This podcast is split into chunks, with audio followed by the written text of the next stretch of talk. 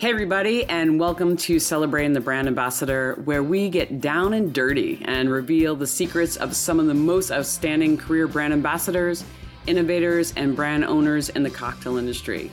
I'm your host, Elaine Duff, and if you like what you hear, please subscribe. Now, let's get right into it and meet the personalities behind the brands you love. Welcome, everybody. Welcome, Gina and Kayla, to the 22nd episode of the Celebrating the Brand Ambassador. What I love to start with is what are your current positions and responsibilities? So, Gina, I'm going to start with you. What is your current role? What sure. So, what do I do? uh, my current role is the trade and education brand manager for Canadian whiskey, and I cover the U.S. market for that. And really, what that and what the heck does that mean? What does that entail? We I, I work for Corby Spirit and Wines in Canada, and who has a fantastic whiskey portfolio. You'll see right behind me. Very nice done.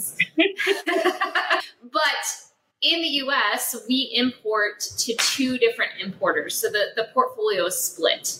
However, our educational strategy really is an overarching being the leaders in educating about the Canadian whiskey category. And that entails showing the breadth of styles within the category, which means our importers need to be at the Canadian whiskey table at Whiskey Fest together.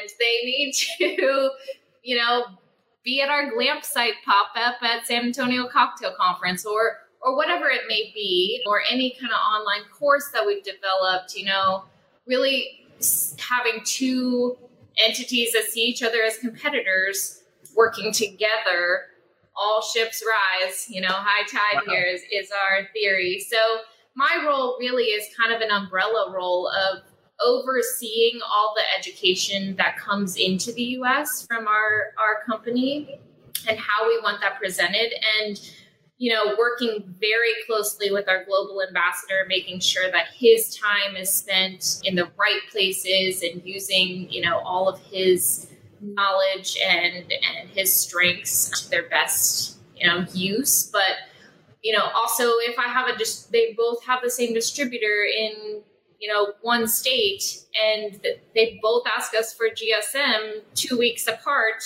we're not just presenting the same information two times in a row to the same group of people. So, really, my job entails a lot of different things and a lot of logistics, a lot of scheduling, but really making sure that we're bringing the best educational material for each circumstance to present the Canadian whiskey category.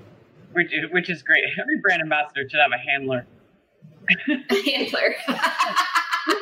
you, are Dave. I mean, you have a lot of job at being Dave Mitton's handler. You really are. You're, you're Dave Mitton's handler. I, uh, I hope he's watching and laughing. yeah, and he loved the tour. He couldn't say nothing. He's like, I could not exist without Gina. So yeah, so yeah, which is fantastic. So you, you make all the world go round as most women do, keeping everything on schedule and on time and education. And I know from the amount of degrees that you have, I'm sure the education. is very exciting. We'll talk about it a little bit. That Gina has an online training program that they created for Canadian whiskey, which is very exciting. But we'll talk about that next. But Kayla, you also have a interesting role. Like neither one of you have a traditional brand ambassador role, so. Yeah. yeah, I technically my title is brand ambassador, but I was talking to you about how that kind of encompasses a lot of different things with Brown Forman, and especially just I've been with the team for over four years now, and my role's changed a lot. But right now, I'm representing our Irish and single malt category as a brand ambassador, but really acting as an extension of the brand team and our field marketing team, and as a market manager. So I'm responsible for typical brand ambassador things, you know, trade advocacy, visiting accounts, some sales, and then also retail sales. I work with the distributor very closely I work with our marketing team really closely and develop national programs and kind of cover the whole state and wherever else they might need me. I just did something in Seattle a couple weeks ago, so all over the place. So all hands on deck. Yeah. Yeah, uh, you, you, really are doing everything with the kitchen sink, which which is as I said we yesterday we were talking about. It's a great experience because you are get you are able to learn new skills that you would not get in a traditional brand ambassador role. Like Gina and I, Gina can she's worked at the same company I have, and you are very separated from the company, so you don't get that internal exposure as much as you would like or the experiences. So uh, it's yeah, exciting things for you, Kayla. it's a good. It sounds like a good place to be. So I always like to start off with like becoming a brand ambassador. I know it's been a, a little while ago. You know, always has its challenges. So because I think it's one of the hardest jobs when you first come on and within the first year, it's like there's a lot of things you kind of learn so if you could remember like two or three of the things you found, you know, the most difficult, you know, the first few months in the job that you thought you realize now you wish you could pass that knowledge or you do pass that knowledge on to other brand ambassadors like, hey, you should know this the first couple of months. This is what kind of to expect or things that I learned the hard way. Gina, you want to go first? Sure, sure. wow, there's so many. You're kind of thrown into the fire, you know, and like, good luck. But, you know, I'll start off with one of the best pieces of, of advice, and I still use this piece of advice to this day. But when I got it from my boss when I first started, Ewan Morgan, at the time at Diageo, I really had I had no idea what he meant, and he did not go into explanation, and I didn't ask because I was scared out of my mind uh, not of him, just like I had no idea what I was doing. So I just thought, okay. But what he said was, you need to learn to manage your managers. And I thought, that makes zero sense. My managers are supposed to manage me, tell me what to do. I go do it, coop up, done, right? But, you know, when I started with the Master of Whiskey program with Diageo, you know, I, I was a, a whiskey ambassador and working for over 35 brands with 100 and something SKUs and deer in headlights.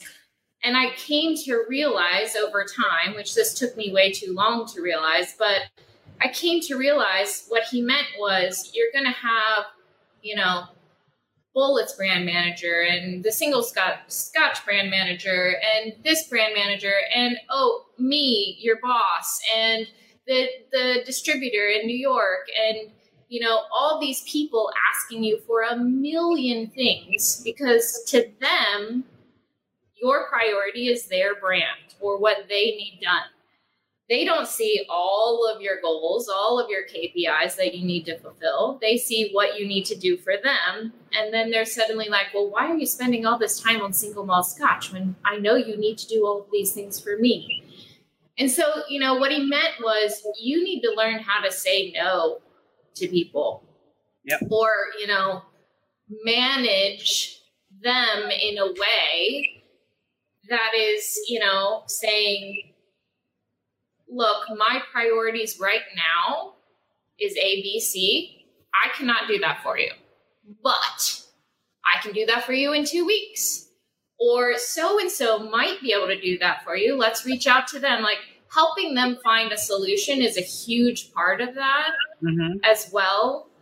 But, you know, really learning the priorities and for me that's the hard way i have to learn things the hard way so i had to say yes to everything and overextend myself like many people do in this business to learn what the priorities were when mm-hmm. and how long things took me to execute them properly but once you do then understanding how to manage all the moving parts i mean that is a huge one to me yeah that is definitely a huge one, and also being able to go to your manager. I, for me, I remember, you know, I same thing. I work for the entire Reserve brand portfolio, and you know, so multiple different brands. You know, everybody's doing different things, and sometimes uh, also having that conversation like, okay, I'm getting all these different requests, and sometimes I did have to go to my manager to and say, okay, like I this is the projects that I'm supposed to be working on. This is the request, like I actually need you to say no because I know if I say no, this person's not going to understand it. So you have to be. that's where I learned right. to use my boss for. It's like I need you to be the person in the middle. Like that's what an agency is good for. Like be the person yeah. that says the other person like we would love to help you. And sometimes I could have that conversation saying like I, I could have the kind of give them a solution, but sometimes another solution was going to your boss and saying, these are all my priorities. If I do that, I'm not going to be able to achieve what we set out to achieve. So what, right. what do you recommend? So, uh, Kayla, have you had that same experience? Yeah, you know, I was going to say, I think saying no was the first thing that I had to learn to be really good at because a lot of us are coming over, you know, from the hospitality side and we're yes people and you, you're not used to saying no. But setting those boundaries was a big thing for me. And I think the thing that resonated with me that my boss told me early on, you know, in the best way, like at the end of the day, we sell alcohol. It's going to be there tomorrow. If you have to put something off, if you need some downtime, you know, you're just one person. You can't be in 80 accounts at once. So just setting those boundaries was, I think, the biggest thing for me coming over from the hospitality side. Yeah, no, I think that's a big one. Setting those boundaries because they do start to expect things, and, and you do become the easy answer.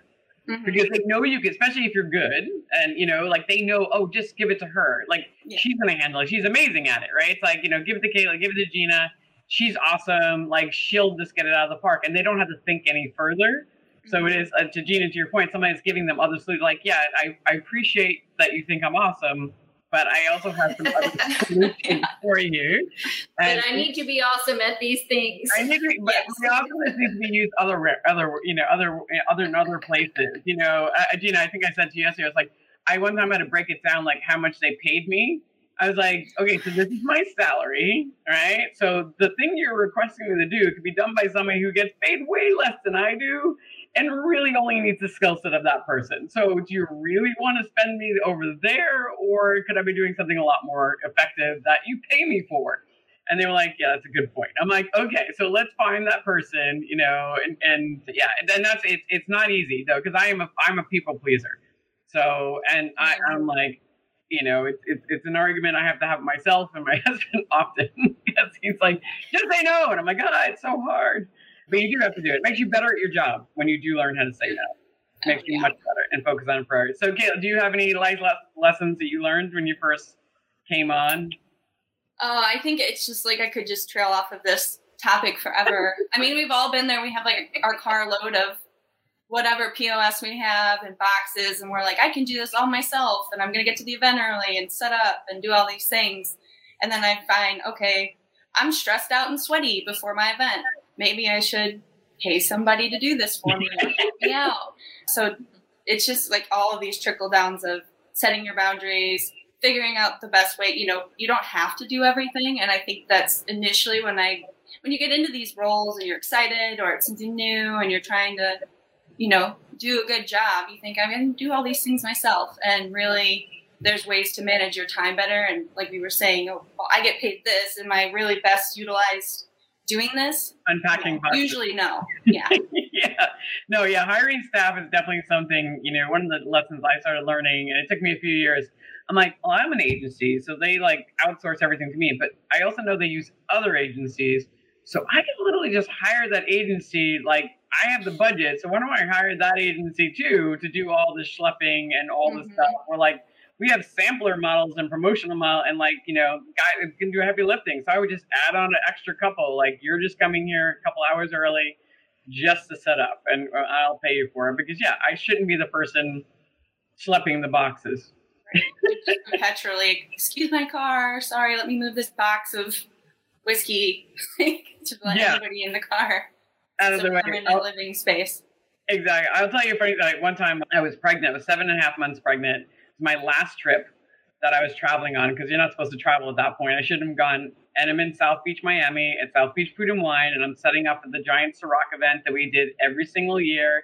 It's about 800 people about to pile in to this, you know, the hotel, like the outside of this hotel, and it's raining. So it's an outside event. And nobody, because they're a union, will go outside. And I'm like, we need to start setting up. We need, like, it's going to stop raining, but if we wait until it stops raining, we're never going to be ready for this.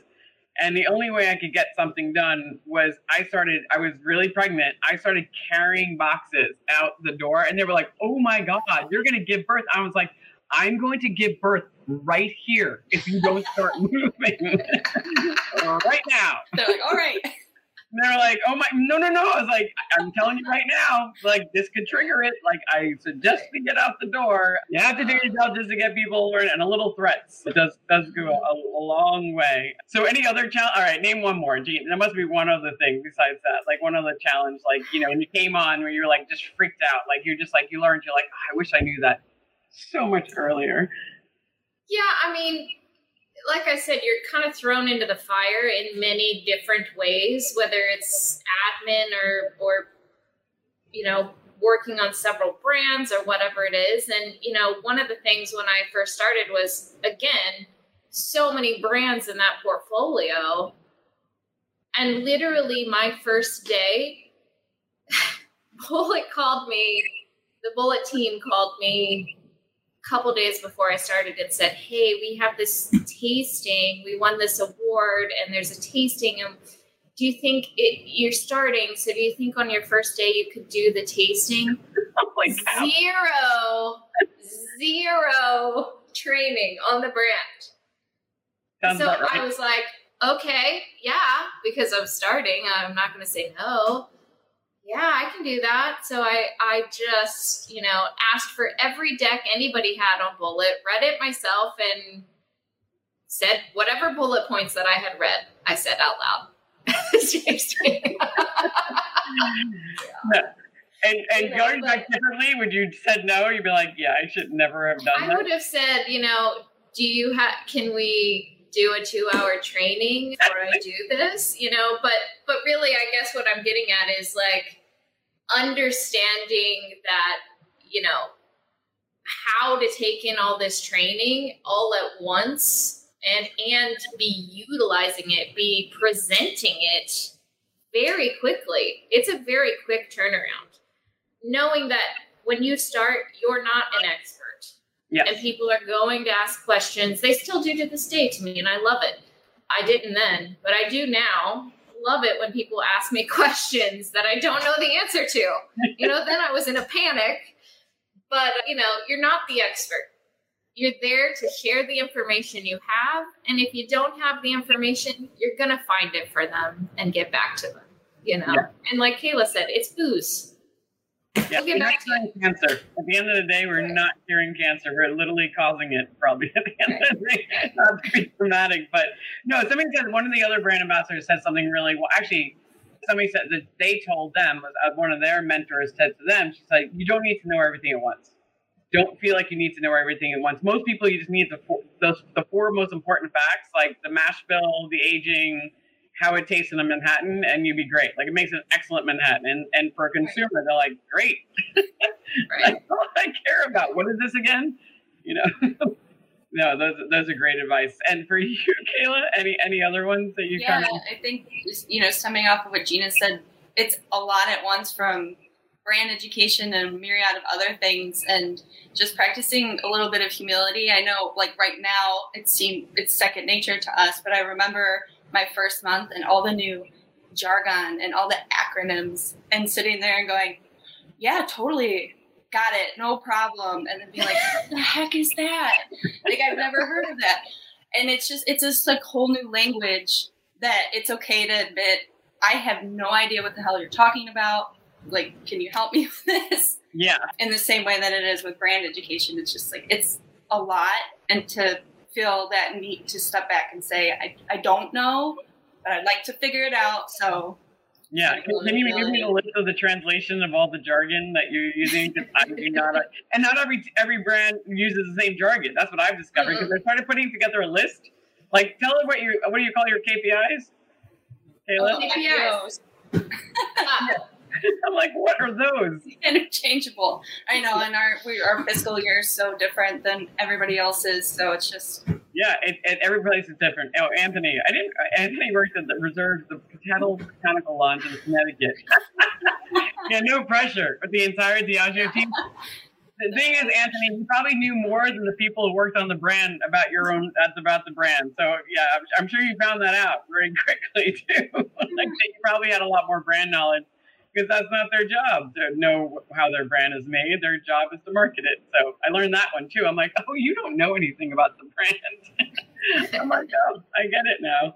I'm the expert. You're you're no, you don't really know a lot, and and that's true of a lot of brand teams. Some brand teams actually the brand manager knows a lot, but I definitely have experienced many where that's not their job. That's not their role to be an expert on spirits. Their job is to be an expert on marketing, and it's your job to give them the education on the brand that they're working on. And I did a lot of brand education for brand managers, which was great. Made me feel great. I'm like, oh, I have something I can share to the to the team but those are great. Those are all great. All right. So as you know, I'm trying to put this in there. Okay. So your job, I was going to say, since you've both been brand ambassadors, you've obviously learned some different skill sets. They weren't just, you know, in the beginning it was about education and training. But as you've grown in your roles, you probably have learned some new skill sets that are kind of helping you in, in your career now. So can you think about some new skill sets that you didn't have before you came in the role that you're now using that you kind of learned along the way? Sure. Here we go. the laundry list. Here we go again. yeah. Well, I, I would say, you know, first of all, being open to the fact that in, in any job you take, hopefully you're going to learn new skill sets and advance yourself as an individual in your career, etc. But in this role particularly, you know, you might be asked to stand on your head and balance a glass of whiskey on the bottom of your foot at an event. So you better start taking some gymnastics classes, you know, like I, the the craziest things may be thrown at you that you just never could see coming. But you know, I would say like really career wise on a day-to-day basis, I've become really good at PowerPoint. Lately, I am obsessed with creating QR codes. Like that's all the latest and greatest. And mm-hmm. I use those like crazy now. But, you know, on a bigger, you know, more overarching kind of thing, I've really learned to negotiate. And for myself, you know, really when a company is changing paths and your program is dismantled and you might be offered a job within the new program or not or whatever you're seeing but you're starting to look for other opportunities i've really learned how to I, have learned my own value and worth mm-hmm. through time that's taken a lot of time but and i've learned how to negotiate to to be valued and and and the people who don't want to negotiate aren't really the people I want to work with. You know, I, they might not meet all my standards and I might not meet all of theirs, but if, if we're not willing to work together to, you know, come to the best result so that, you know, not only I can blossom, but but I can do them, you know, the best that I can do for them in the role so I, I really think that that's a huge one that I've learned is to really. did you take any courses? Did you take books? Did you like, or just something you kind of taught yourself? Did you have somebody like? Yeah. Ask anybody. learning the hard way, I think. Like, oh, I should have crap. You know, oh, I should have asked for this. I didn't. Now yeah. I'm stuck doing this that I'm no good at, and I'm not gonna be successful at or whatever it is you know? So so just kind of learning that like i said i learned things the hard way unfortunately. So mm-hmm. and it's a book i'm gonna it's something that, that philip told me and it's a great book and i've, I've read it a few times. Uh, well i've read the summary a few times because i'm a really slow reader. It's a really good negotiation book because i have had to negotiate quite a few times because you do you do have to stand up for yourself and you have to learn to frame things. Now i work as an entrepreneur so i have to negotiate all the time. So framing is a big thing for me like putting different prices and then like the one i really want kind of in the middle. So to give people like this what you could have with all the bells and whistles and this is like the bare bones and this is like smack in the middle so mm. they feel like they're getting good value. But yeah negotiation for yourself because nobody's going to give you a raise unless you ask for it. Yeah. Right. Kayla, for you, like, I don't know, have you had the same experience with negotiation? Yeah, and like an, an, extension of that, I think the biggest thing for me has been communication and just the way I communicate overall. Mm-hmm. Um, obviously, that's an important set when we're talking about sales and everybody, every each buyer is so different. You know, trying to treat people how they want to be treated, not how you expect they want to be treated, and those different personality types. But communication in general, just how little things I've found protect me as well in conversations. And so it's helped me even in like my personal life as I've had. For example, do you have an example? example? Yeah, like my mentor, a woman. I'm so lucky to have so many incredible women on my team, and she's taught me a lot about communication styles and coming up in the business as a woman, and just little things like saying "that's right" instead of "you're right" can set you up to still be heard and taken seriously as a conversation moves forward without being considered wrong or in that. That's a great. That's a great point. Yeah, that's that's a good mm-hmm. one. Somebody once told me, "Don't don't ever apologize. Don't ever say you're sorry. Yeah. Just, like just no. Thank yeah. you for your patience. yeah.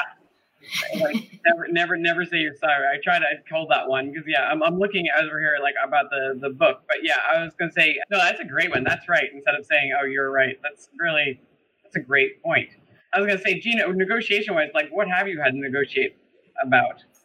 Uh, my contracts. I, I negotiate them anytime there's a turn. You know, they put forward a proposal and mm-hmm. I put forward a proposal. and then we kind of counter back and forth until everybody is, you know, relatively very happy and feels that we can move forward, you know, in, in a good way together. Right. So, no, yeah, it, but you know, I had to negotiate maternity leave. I wow. was in a very weird stage at that time. Not that maternity leave well, at that point, I worked for an agency that didn't have a maternity leave policy because they had never had an employee that needed wow. maternity leave. and so I was like, hey, I I don't really want the supplier to know yet. Nobody knows yet, but before we move forward with this, we need to talk about maternity leave. And so, I mean, that was a it was a big one to you know, yeah, for a lot of time paid off, yeah. not working. Especially if you're just coming on, like, hey, by the way, in six yeah. months, I, I, won't be here for like a good three three months. No, it's a big. One of the things I learned was I had the biggest contract I had to negotiate was when I left Diageo and I went to Anheuser Busch, and I was negotiating with a recruiter, which I had never done before. And I was talking to a friend of mine because I was like, this is you know a new territory for me and going to such a large corporation. And she's like, let my husband look at it because it's what he does. He like looks at it, you know, some people just what their expertise is. They know how to like look at contracts. And he was like, ask for a signing bonus. I'm like, what? He's like, ask for a signing bonus, completely standard. I'm like, wait, I'm going to ask them to just give me money for no reason. And he's like, absolutely. You're leaving a company. You've been there for 15 years and they're asking you to leave and to come over to their company. So he's like, that requires you to get money. And I was like, I would never have asked for that. Like, it was just something I asked for, and they didn't even blink. They were like, yeah, of course. I'm like, wow. But they wouldn't have given it to me if I didn't ask for it. So it's like learning. So sometimes it does getting an outside opinion sometimes, being like, hey, I'm in this middle of anything else you recommend, like how I negotiate this, because I might be able to get a better deal. Like, I, you know, having somebody more senior who may not work for the company, but is a, you know, more senior executive has probably negotiated a few things in their in their time to be like, hey, this is what I'm asking for. What's the fair value? Is there any way I can structure this differently? That has helped me a lot in, in my career, just getting that opinion. Definitely gotten a lot more out of things. The worst thing I ever did. So if you ever get fired from a company, uh, I got let go at Anheuser Busch, which all the entire my entire team is all gone. They dismantled it, but uh, always get a lawyer. That's the other thing I learned. Get a lawyer to negotiate your your exit package. I didn't do that other people did, and they got a hell of a lot more. So, mm-hmm. other things to think about. Uh, Kayla, do you have anything else you want to add to that? Skill no, set. I think it's just yeah, yeah. When we're talking about negotiating, like I, again, I think it all kind of goes back to just building communication styles, personalities, and then I found that yeah, just ask anything I want. I just ask, and if it's no, well, there's a reason why, and can I build on that? Or usually I'm surprised, like yeah, here you go so it's getting comfortable with asking and yeah. putting myself first sometimes. Yeah, asking for what you want is it's hard sometimes, mm-hmm. if you're coming from the hospitality industry and, and you're a yes person, you know, putting that forward. But if you don't ask, you know, you're not going to get it. And the worst thing they can say is no. But it, it is it is uncomfortable because you know you're asking for something big and you're not really sure what the response will be. But having that belief in yourself, like Gina said, that I'm worth it, knowing what you're worth, like no, but I am worth this amount of of money. One time at MKTG, actually it was US Concepts, the original one. The yeah, I, that was there that long. that I went through three company changes and I was supposed to get a raise. And then they were going through some financial stuff. And I just come from a women empowerment course. So I felt really good. I felt very empowered.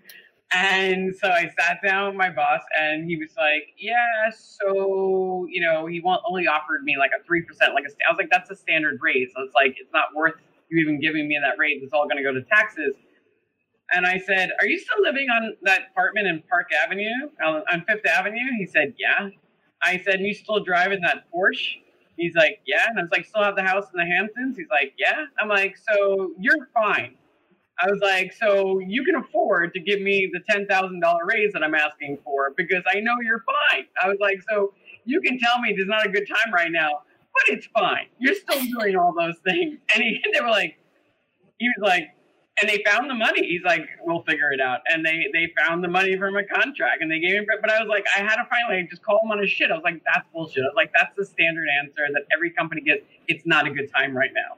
I'm like, I, I think it is a good time right now because it doesn't seem good time for me.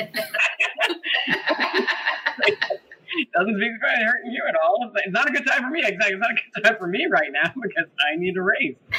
Uh, all right, so Kayla, you your job is more like a market manager than a brand ambassador, and which requires you to sell in, right? So, what are some of the key lessons you've actually learned of building relationships with your accounts and then convincing them to carry your product? There's some things I'm sure some skill sets you've learned in this role. Yeah, I mean it's it's been so weird because before the pandemic, the first lockdown, I was working on our bourbons and it was strictly on premise so I'd never really had a full immersion into the retail world. And then the week before lockdown, I took this job and have retail and on premise and all in between e commerce. So it was kind of a, a shock going into retail space during these times. So learning how to sell hand sell brands that people have never tasted before Ooh. In a pandemic where you can't taste people and people might not like the prices it was definitely a good first year of retail. I learned a lot.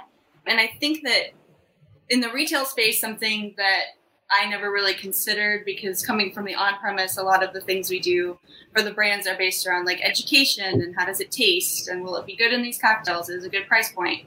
Is that brand building comes into play a lot into retail. If I can't figure out somebody wants to taste this or likes this, maybe they'll like a part of the brand story or some of our ethos or something in our background in our brand category that will resonate with them. Slane is a really sustainable brand that really mm-hmm. helped in this time specifically with a lot of retail partners. And we have the ties to Slane Castle. So there were a lot of fans out there who were like, I didn't have any idea. I would love to carry this whiskey without ever tasting it now. Awesome. So, yeah, so it's like focusing on, you know, I think sometimes it's easy to get caught up in like, how does this whiskey taste? As opposed to, we really are building a brand from a 360 perspective. So there's always some touch point that can help you sell that's not the actual liquid itself. Yeah, that's a great point. And for building a relationship with retail, because I know every retail buyer is very different. There's, you know, the corner store guy who like this is just a business to him. He doesn't really drink and doesn't really care about spirits. He just carries the popular brands that people come in and out. And then there's the craft store guy, and then or woman, and or they, and then they have the you know you have the chain stores, which is a whole nother animal. So you know, building a relationship with say the corner store guy, you know, have, how, how do you do that? Do you have have you had some experience yeah. doing that? Yeah, it's really, I mean, it's definitely different. I think this is, you know, my husband jokes with me all the time, but he's like, I think this is the one career you found that being an empath helps you sometimes like just being able to relate to people and kind of understand where they're coming from. But also i think the biggest thing is follow through and being you know true to your word. I know we've all probably went into an account at one point and somebody said well i i don't work with them because the last person was a jerk or didn't prom- didn't follow through. So just being present and following through and staying true to your word i find goes so far, which I think for some people is hard in these roles because you're managing your own time. There's mm-hmm. no one saying, okay, you have to be there at 4 p.m. It's like, I need to go. I need to set the parameters for what this relationship is going to be. So it can be, it's a lot emotionally too. I mean, you know, this guy wants just a good price and he wants you to get in there and buy it and sell it. And this person wants somebody to talk to on Friday nights. And yeah, the whole range. Yeah, I was gonna say, and one of the things I mean these days, like promising when somebody just wants a price, it's like, all right, I want a price and I want the free TV. You know, how do you support in the off premise? Especially, I mean, during COVID, it was probably a hard time to support. Yeah, I think it was a lot of, you know, I think check ins, just being there for people went a long way. Even, you know, we would do, if we couldn't do a sampling, we'll just set up shop and do POS giveaways. We have a really nice engraving program mm-hmm. that really helped a lot of places sell bottles around the holidays, like for St. Patrick's Day. We helped so many retail accounts just move cases of Slane they had been sitting on maybe from last St. Patrick's Day by offering, like, you know, we can engrave this bottle for free and just offering, like, things that we can legally offer to accounts without being able to sample them. Yeah, wow, that's really cool. Gina, do you have to deal with retail at all? I, I don't really. I do on the education side of retail. You know, whether it's we have a program coming up this next month with a few large national accounts. So, you know, it's really kind of working with Dave and our master blender to make sure that they have all the information that they need to you know, they've, they've committed to a specific program and a specific amount of cases. So we want to make sure that they have the information that they need and, and their staff is fully educated so that they could sell that product, mm-hmm. you know. And that's really where my role with retail fits in there. Also, you know, I work on things like just starting to work on things like neck tags and shelf talkers uh, because we want them to be less just marketing agency material, people who don't know our brands, more this is the this is Canadian whiskey. This is mm-hmm. what you should know about it, you know? And so really coming, you know, approaching those assets from an educational standpoint versus a marketing sales standpoint, really letting those two kind of come together. Yeah, is that where you're using the QR codes to put them on? Yeah, well, that's one place. That's one place. they're everywhere. They're, no, they're so useful. It's like so funny how they, they readopted them during this time. It's like when I was traveling to Asia a lot for Anheuser-Busch, if you go to uh, Korea or you know China, QR codes are a standard way of life. They've been a standard way of life. You could not, I could not do an event because I used to, to throw beer festivals in Korea a lot, and you can do an event without QR codes. Like every place had a, like every table had a QR code, every stand had a QR code. It was a thing. So we have finally come on board because it's great. It's so much information you can get just by pulling it up. It pulls mm-hmm. up coupons. It pulls up, you know, the website. It's such a simple thing. It took a pandemic for us to get on board. Of course. And one of the things, I mean, I'm sure you've done it. It's like also taste. Like I had to do a, lot, a research project for the off premise, and I was asking, literally, just going into the store and started talking to people who worked at different retailers around the country, and and uh, you know, one of the I think it was I was at a Binny's and I was asking you know, what is the most impactful thing? You know, I was talking to one of the guys working on the floor. He said, tasting. He's like a salesperson coming in here and tasting is on that product. He's like coming into the store individually, hosting a little event, like a little like education thing and tasting us. He's like, those are probably those are the products we sell.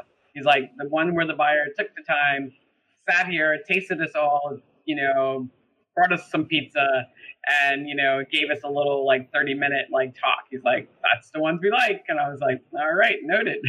Mm-hmm. education is key. So uh, a lot of new things we're all learning this year. And most of us the, the retail was like a whole new whole new world. And it definitely is very very different. All right. So i know and kayla i know we talked about this but i'm sure gina you've experienced this too. It's like you know, one of the biggest stressors for anybody, you know, is achieving your targets or your goals. So, Kayla, I want you to start with this because I know you talked about like this was something you worried about in the beginning and how you kind of handled it and kind of one of your best practices that you learned. Yeah, I mean, it, you know, we were talking about getting thrown into so many different things in the beginning, and it can be this just stressful. You're like, I, I'm not going to hit these goals. I don't even know what I'm doing yet.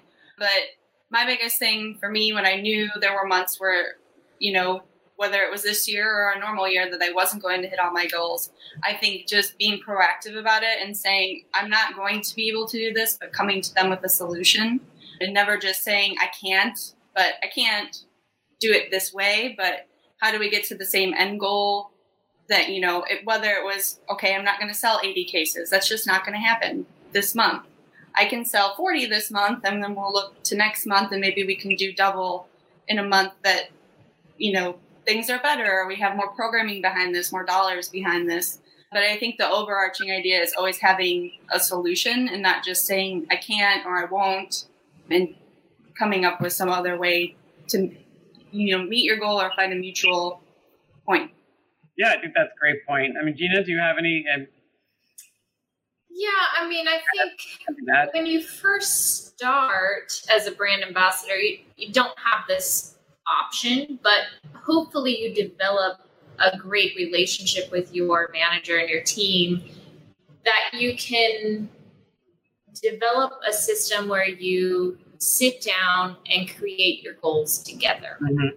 I think that is so important and I know a lot of companies have really, you know, shifted to having people, you know, assess themselves at the end of the year, quarter, whatever it is. I, I think that's great too, but I think it it does need to, you know, go into a path of you really being part of that conversation because mm-hmm. your manager has a better sight on the, you know, the company's goals and how you fit into that to achieve what you need to so that the company achieves what they need to. But you have a better side of what your strengths are and and what you can execute really well. And, and how much time it takes you to do things. Yeah. you know once you learn that about yourself then working with your manager to set the goals and you set them together so that they are helping to push the company forward toward the overarching goals, but they're also pushing you forward and and setting you up for success. Mm-hmm. You know, no, that's, that's really important. Yeah, being able to set your own goals because your boss sometimes. Yeah, Kayla, sorry, go ahead. Oh no, I was just saying. Yeah, that my boss and I do that together. We'll sit down and write them for the year, and you know, how did how does this look? Does this feel sustainable? Does this feel like it's going to be impactful? So there's always conversations.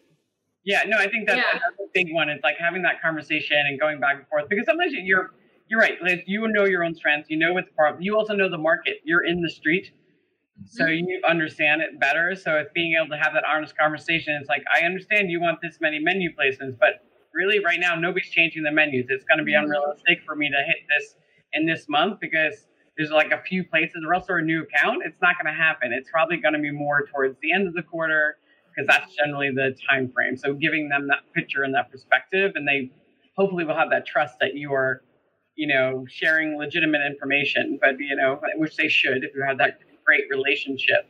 And yeah, and sometimes just breaking it down, like that's not realistic. You know, I, I think Gina, and we were talking about like I had a key account list of like 100 accounts, and you know, I was supposed to hand them all in a month, and I was like, that that's physically impossible. like, and, doing the math, like breaking the math down, they're like, oh yeah, it's a good point. I'm like, yeah, it's just I, I even if I didn't sleep or eat, like it's just not gonna happen. So yeah, being realistic. Sometimes you have to show them the big picture and be like, okay, this is what is achievable. This is why I want to do these. These are our priorities. I also think, I mean, what do you think about also taking being proactive as a brand ambassador? and sitting in maybe some of the brand team meetings and asking, like, I would love to sit in the brand team meetings, like the planning meetings, so I have a better understanding for myself what the goals are. Mm-hmm.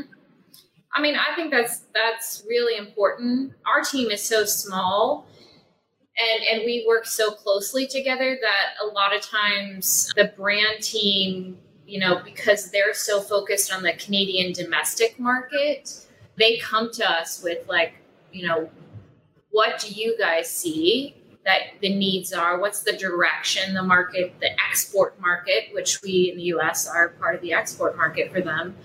You know, where do you see this going? And they really take our feedback um, in, into account, which I think is is really important for everyone getting everyone on the same page and understanding why the brand team is going in that direction or why we want them to go in this direction yeah. instead of just pulling and tugging you know, back and forth.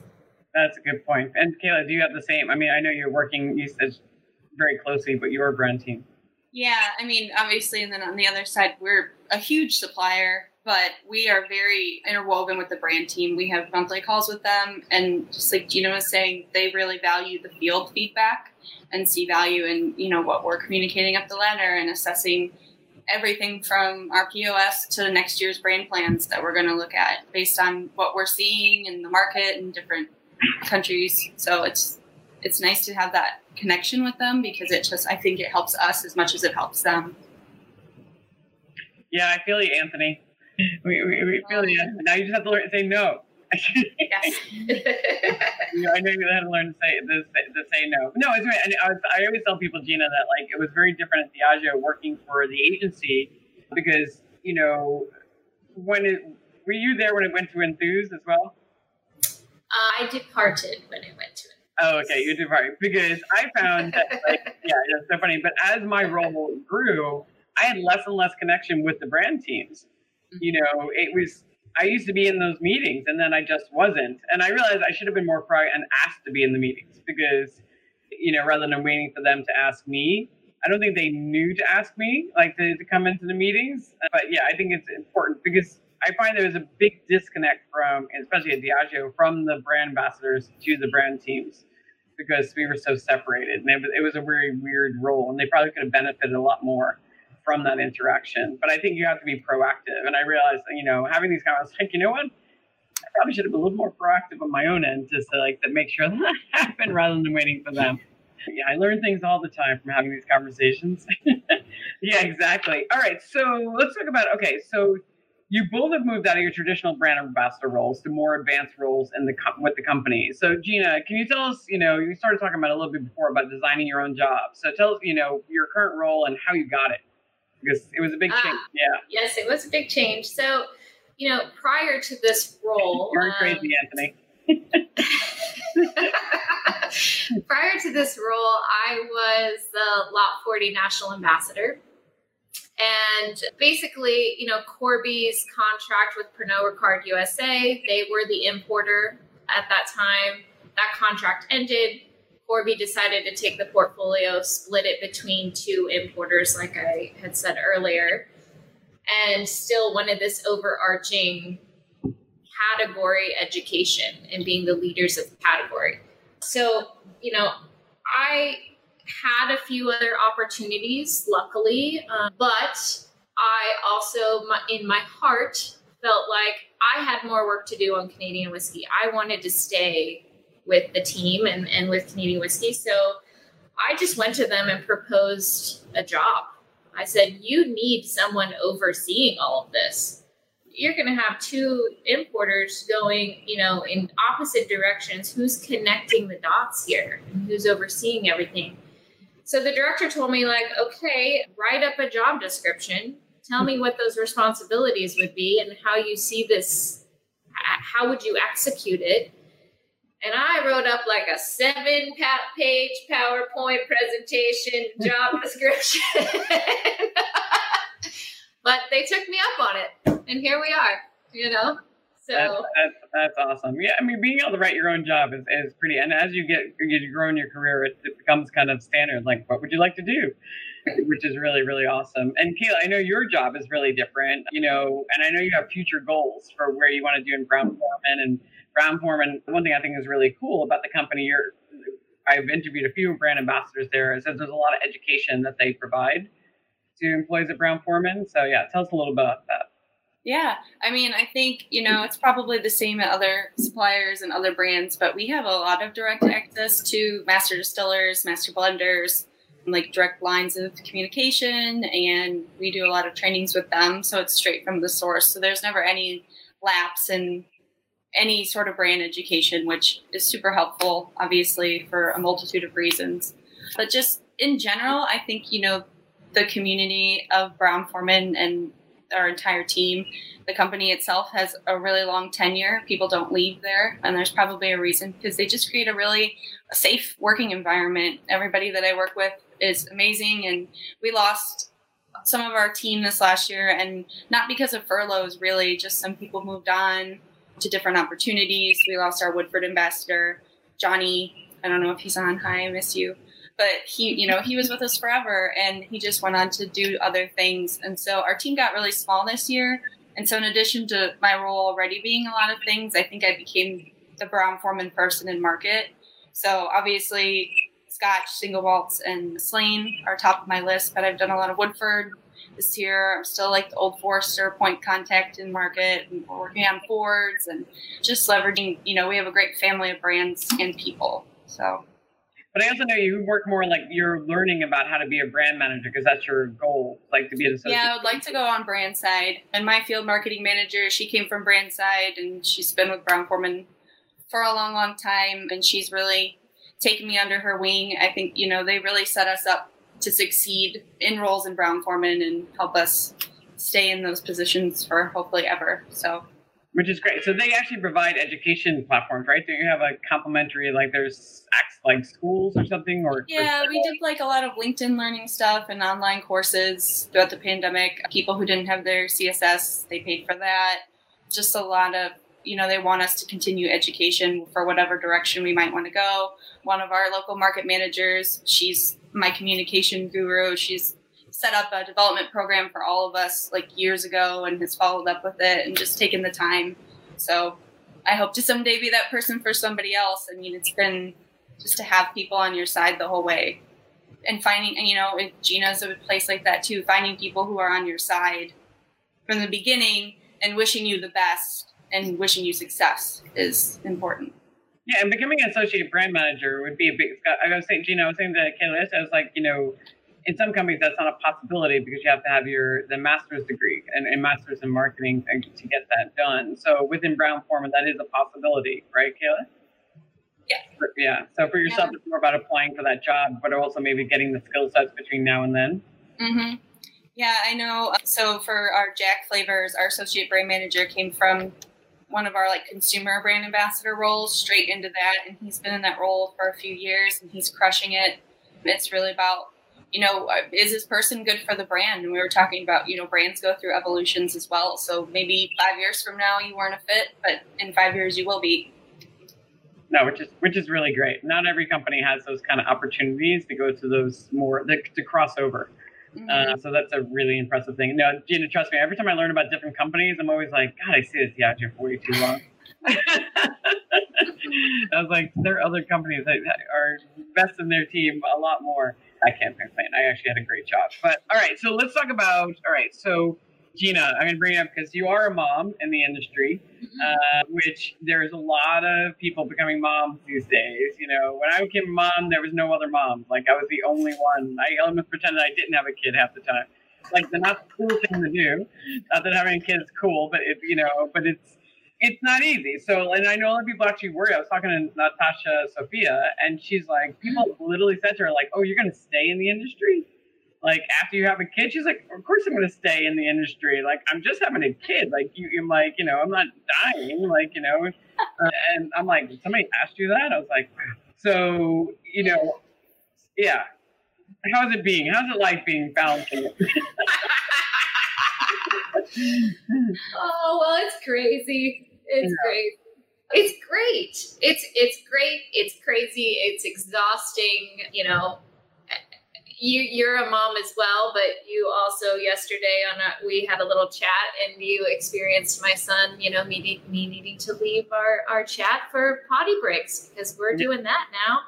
You know, so you know it's crazy. But when you work with such a great team of people that understand and, and I'm very lucky because I work my whole team are Canadians, you know, and Canadians are very family oriented for the most part. Society, they get a year's worth of maternity leave. I didn't get that because I'm in the US, but uh, but they understand the value of family. You know, my son is 2 and before the pandemic, he had attended San Antonio Cocktail Conference twice. He had attended Tales of the Co- Cocktail. He had attended Portland Cocktail Week. I mean, you do what you have to do, and and if you want them, if you want it to work, you can make it work.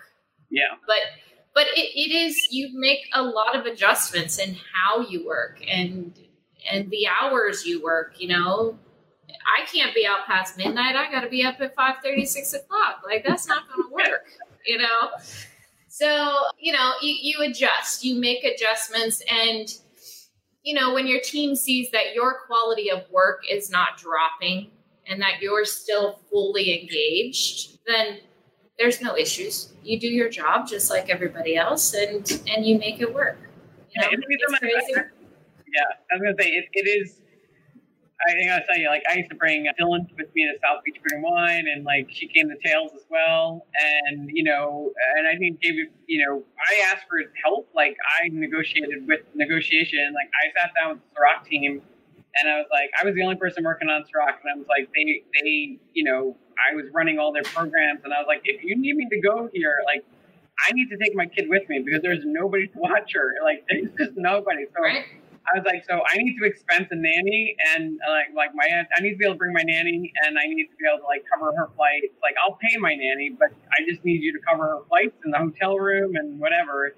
And you know, but I had to ask. I asked the thing. I was like, I, this is what I need. Like I have no problem doing the job, but this is what I need to do it. And I, I know it's a big request, but you know, this is my thing. And I was very good. They gave it to me. They were like, we'll find room in the budget. You just do what you have to do. And, and yeah, my niece, who was my babysitter, flew with me to a lot of places. Uh, and my daughter came along with me. And you do need a support. Honestly, my next business is going to be a babysitting service at every cocktail festival for, for people traveling and needing childcare because there's a lot more I of them. have needed it. Yes, yeah, I have so needed many. it there's so many. I've actually heard of people like sharing nannies when they get down. Like the older parents are like. "Hey, share a baby, share a nanny."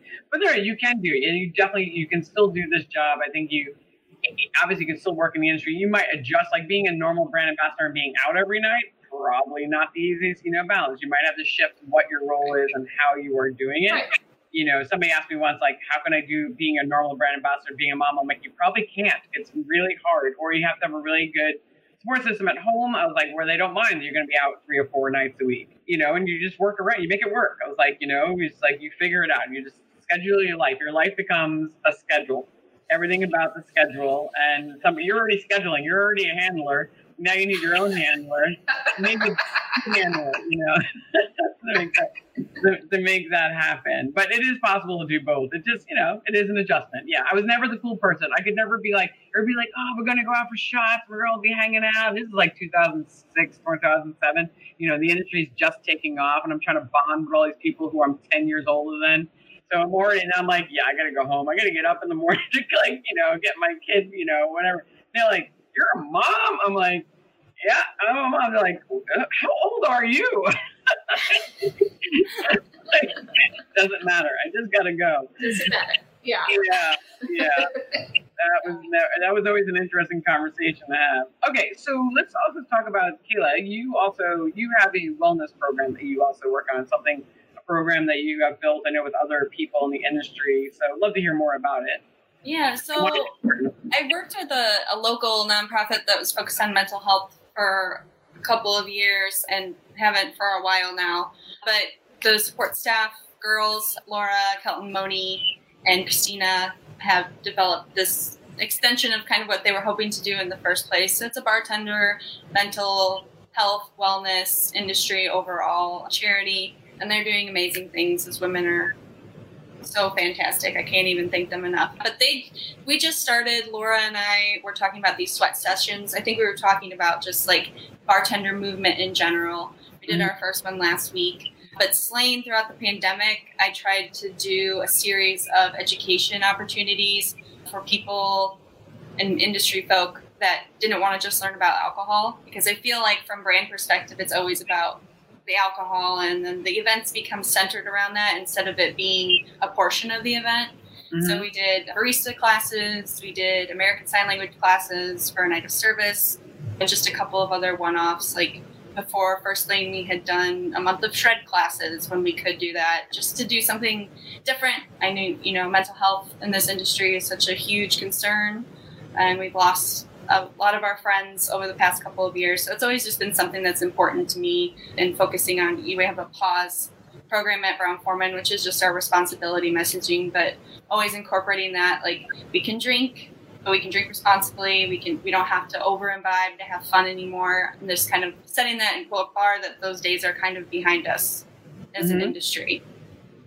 Yeah, I think that's, that's such a, a, a, great thing. And, and I was thinking, like, I love like these days brand ambassadors can have platforms that they can help elevate and, and, and the companies can help support them, which is, which is, which is really, really great. And something, this is a question I'll put out there because something I've been asking bartenders here in New York. I was like, are you going to be able to ever go back to four o'clock in the morning? And they're like, I don't think they can, they can do it because they said for a year now, like even though it's been really stressful, they're, they're going to they're closing at midnight, right? So they're closing the bar at midnight, you know, because that's when the for a long time it was ten, then it was eleven, then midnight. They're like midnight's perfect. So, and they're like, I don't think I could do it. They're like, I have a life now, like you know, the mental the balance of like being able to have that life and to be able to bar job. I mean, for you guys, have you had that conversation with Bart, like about, you know, in Chicago? I don't know what the curfew is in Chicago at the moment.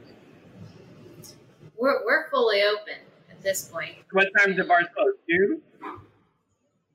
I'm not up that late. I don't know. well, I did see that. I did see that the 4 a.m. licenses just got the green light. Whoever gotcha. does that, I don't back? know. Yeah. Yeah. yeah. I won't be. no. I don't know. It's been interesting to have some conversations with people who are like, yeah, I don't, I don't want to go back unless I can find, you know, a, an 11 o'clock midnight bar because I'm getting sleep, I'm drinking water, I'm getting up in the morning and doing things, mm-hmm. having a schedule. Yeah, I think it's gonna be a big change. Well, I think because the consumers gotten trained, and I think if we can just keep them trained to go out early, so you know, and then like the bars get full earlier. Because the only reason we stayed open late is because you know when we when I was in my twenties, you didn't go out till eleven, you know, right. and then the bars so like the bars didn't get busy, so they did most of their business between eleven and three o'clock in the morning because nobody went out till that time. But now it's like you'll be the same amount of business between six and twelve because the consumer is now adjusted to to going out earlier. So I think we have to. I told everybody, I said you, are gonna have to put out like a world, like a national thing. Everybody's gonna have to agree the bars are gonna close maximum like two. We're all on board and make, and make going out at seven really cool. Like being out at seven o'clock is the it time to be out, right? So I know it makes me feel cooler because I'm like I only go out at seven and eight o'clock, and I'm I'm back by ten always now because I'm old. Same. So, yeah. I'm like, so I'm like, oh, it's like cool right now. Everybody's here. The bar's busy. It's kind of nice. All right. So one of the last two questions I want to talk about. So let's talk about so whiskey. So being a you know learning about whiskey and education whiskey education is it's a lot. It's a lot of information, you know, obviously from Scotch to Irish to bourbon to rye, all, you know, you know, and becoming an expert within a field is never easy. It takes a lot of time and effort. So, Kayla, start with you. Like, what are some of the ways that you how have you learned about whiskey? Like, how did, where did you get your skill sets from? Yeah, I mean, well, Brown Forman, again, we had such direct access to the master distillers. We have we'd go down to Kentucky and meet with them and have really immersive trainings. Lots of reading. I'm sure you guys know Heather Greene. I've read her book mm-hmm. and looked to her a lot for a lot of information over the years. And then asking local experts, like just anybody you know that knows what they're talking about, ask them to sit down and have an actual conversation. So it's been a myriad of people before me, people after me. I'm still learning stuff from people who are just starting. So lots of lots of people. It's always people. Lots of people. And lots of hands on. I find going to the distillery itself can be really eye opening. Yeah. Yeah. And I also took the, the WSET level three. That was also really eye opening. Yes. Uh, really, very, very intense. Have you taken it? No, but I can imagine. It, yeah, it is something random. But but I was gonna say, well, I you know, Gina, I know you have done it all. Like you've done all the certificates. So yeah, tell us the things you've well, done. Well, I haven't done it all. There's more to there's more to do. There's always more to do.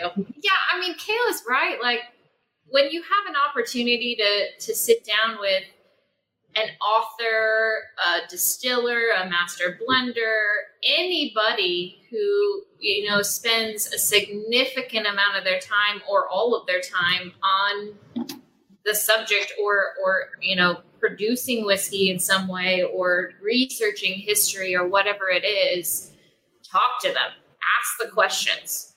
But you know that's not always possible. I i was very lucky to go through a great training program when i worked for the diageo portfolio. I had i got a lot of certifications through through that program. A few that i would i i found a lot of i just felt were really sorry?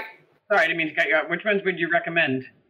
Yeah so a few that i i felt were really helpful was the bourbon stewardship or the executive bourbon stewardship for Moonshine University. That's a really great one. They trap they take that on tour now. Their home is in Louisville though. They've got a lot of other courses as well. They're very technically focused. Filson Society, if you're looking at American whiskey, they're focused. Michael Veach has a course on it's all on history, and he any of his books are really great if you're looking at history references through the IBD. I got the General Certificate of Distillation. That's really great, but super intense. Like, set aside eight months of your life for that because that's going to take all you got for eight months. There's a ton of great certifications. I wish I could tell you that there's a great certification for Canadian whiskey to take right now, but there isn't. However, ding, ding, ding. We've taken the last year to develop an online course. It's a four week course that we are going to be, we are on the way to making a certification. So stay tuned for that. Uh, coming soon, coming soon. Probably this fall, it, it should be a Canadian whiskey certification. That's pretty so, awesome. Yeah, there's there's a ton of great books to read. You know, a, a ton of great authors. Just immerse yourself you know. I say, you know, if you're looking at one brand, don't immerse yourself in the brand, immerse yourself in the category. Mm-hmm. And then expand out to other categories so you really understand how it fits into the whole, you know, scheme of everything.